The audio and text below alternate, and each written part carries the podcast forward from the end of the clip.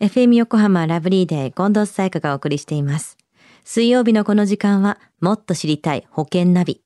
生命保険の見直しやお金の上手な使い方について保険のプロに伺っています。保険見直し相談、保険ナビのアドバイザー、中亀照久さんです。今週もよろしくお願いします。はい。よろしくお願いいたします。さあ、保険ナビ先週は20代から40代の独身女性と保険というお話でしたよね。はい、そうですよね。独身女性なら死亡保障よりも、うんまあ医療保障とか、まあがん保険みたいなとか、あとは貯蓄の保険みたいなものもいいんじゃないかということで、まあ就寝保険だったりとか、まあ個人年金みたいなのもメインに加入した方がいいですよというお話でしたよね。そうでしたね。では中亀さん、今週はどんな保険の話でしょうか？はい。まあ今週はですね、遺族年金をテーマにお話をしたいと思います。遺族年金。なんでこのテーマなんですか？はい。私のですね、ちょっと友人なんですけれども、まあ今回満期になったということで、まあ、保険のこう相談があったんですね。うん。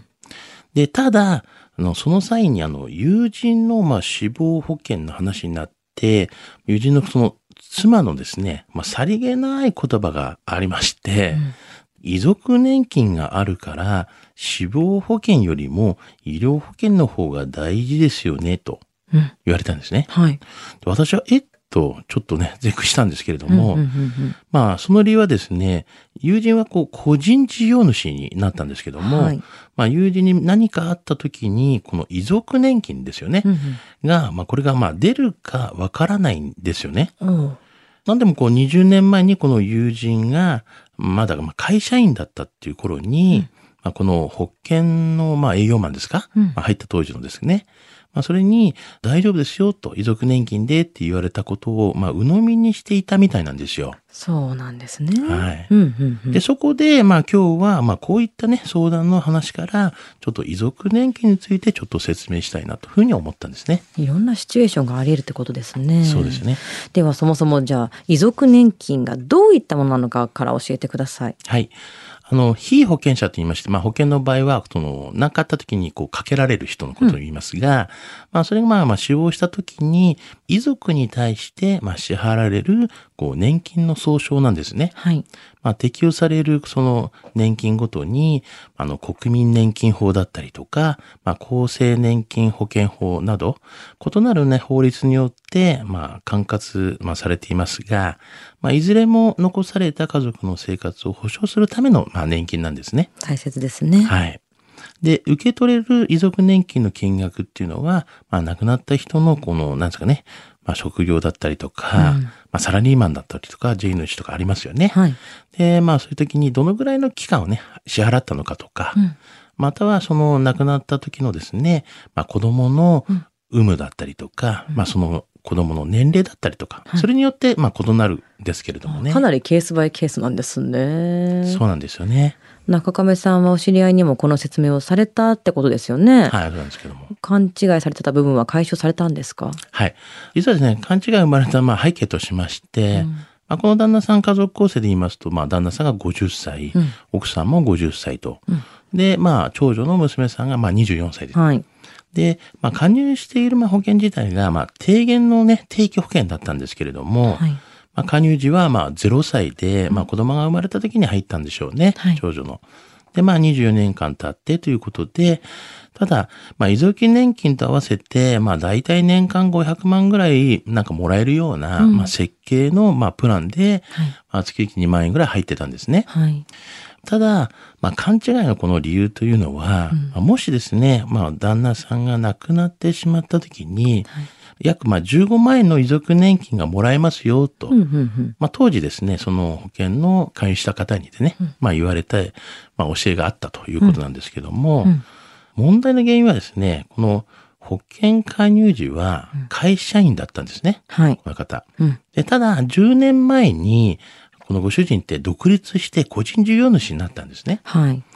ですから、まあ、あのその間、まあ、20歳からまあ40歳の間とか、うんまあ、一応サラリーマンで厚生年金だったと。はい。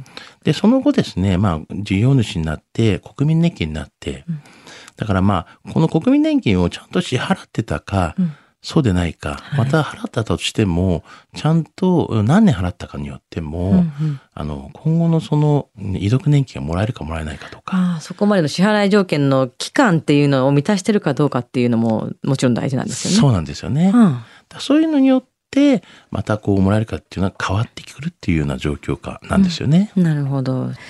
こういったこう会社員を辞めて独立した方、多分増えてると思うんですけど、こういった方が考えておくべき保険っていうのは、どんなものがあるんですか？そうですね。やはりあの、死亡保険っていうのは、まあ基本的には見直しをした方がいいとは思うんですよね。うん。まあこの方、まあ実は子供が24歳ということなんで、今後まあ亡くなったとしても、遺族基礎年金というのがあるんですけども、はい。それは18歳未満とかじゃないと、もらえない。もらえないっていうか、あ18歳になる年っていう形になりますけども。まあそういう子がいないとっていうことなんで、まあ基本的には24歳でもらえないということですよね。うん。ということは、まあ基本的にもうその分の遺族年金とか少なくなってますんで、はい。まあ基本的にその死亡保障をやっぱりそこで見直さなきゃいけないということになりますよね。うん。では、中亀さん、今回の遺族年金のお話、知得指数は？はい。ズバリ90です。はい。あの、まあ何度も言っていますけれども、まあ年齢だったりとか、うんまあ性別だったりとか、収入だったりとかも、うん。あとは家族構成によっても、まあ必要保障額って変わってきますよね。はい。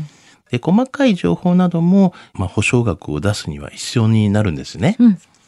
で、そこでやはりやっぱり、まあ情報をしっかりとね、そういったプランナー、保険のプランナーに、まあ伝えていただくっていうのは非常に大切ですし、まあただ、あくまでも、まあこういったえー遺族年金みたいなことで、きちっと金額がっていうわけではなくて、まああくまでも必要保障額っていうのは目安になりますし、はい。まあお客様のこう考えだったりとか、やっぱり障害のプランだったりとか、うん。そういったことも盛り込んだ設計が一番いいと思うんですよね。まあその点もまあ注意して、まあ話していただいて、検討していただければなというふうには思いますよね。今日の保険の話を聞いて興味を持った方、まずは中亀さんに相談してみてはいかがでしょうか。詳しくは FM 横浜、ラジオショッピング、保険ナビ、保険見直し相談に資料請求していただくか、直接株式会社中亀にお問い合わせください。無料で相談に乗っていただけます。インターネットで中亀と検索してください。資料などのお問い合わせは FM 横浜ラジオショッピングのウェブサイトや電話番号045 045-224-1230までどうぞ。そして保険ナビは iTunes のポッドキャストでも聞くことができます。保険ナビで検索してください。もっと知りたい保険ナビ。保険見直し相談、保険ナビのアドバイザー、中亀照久さんでした。ありがとうございました。はい、ありがとうございました。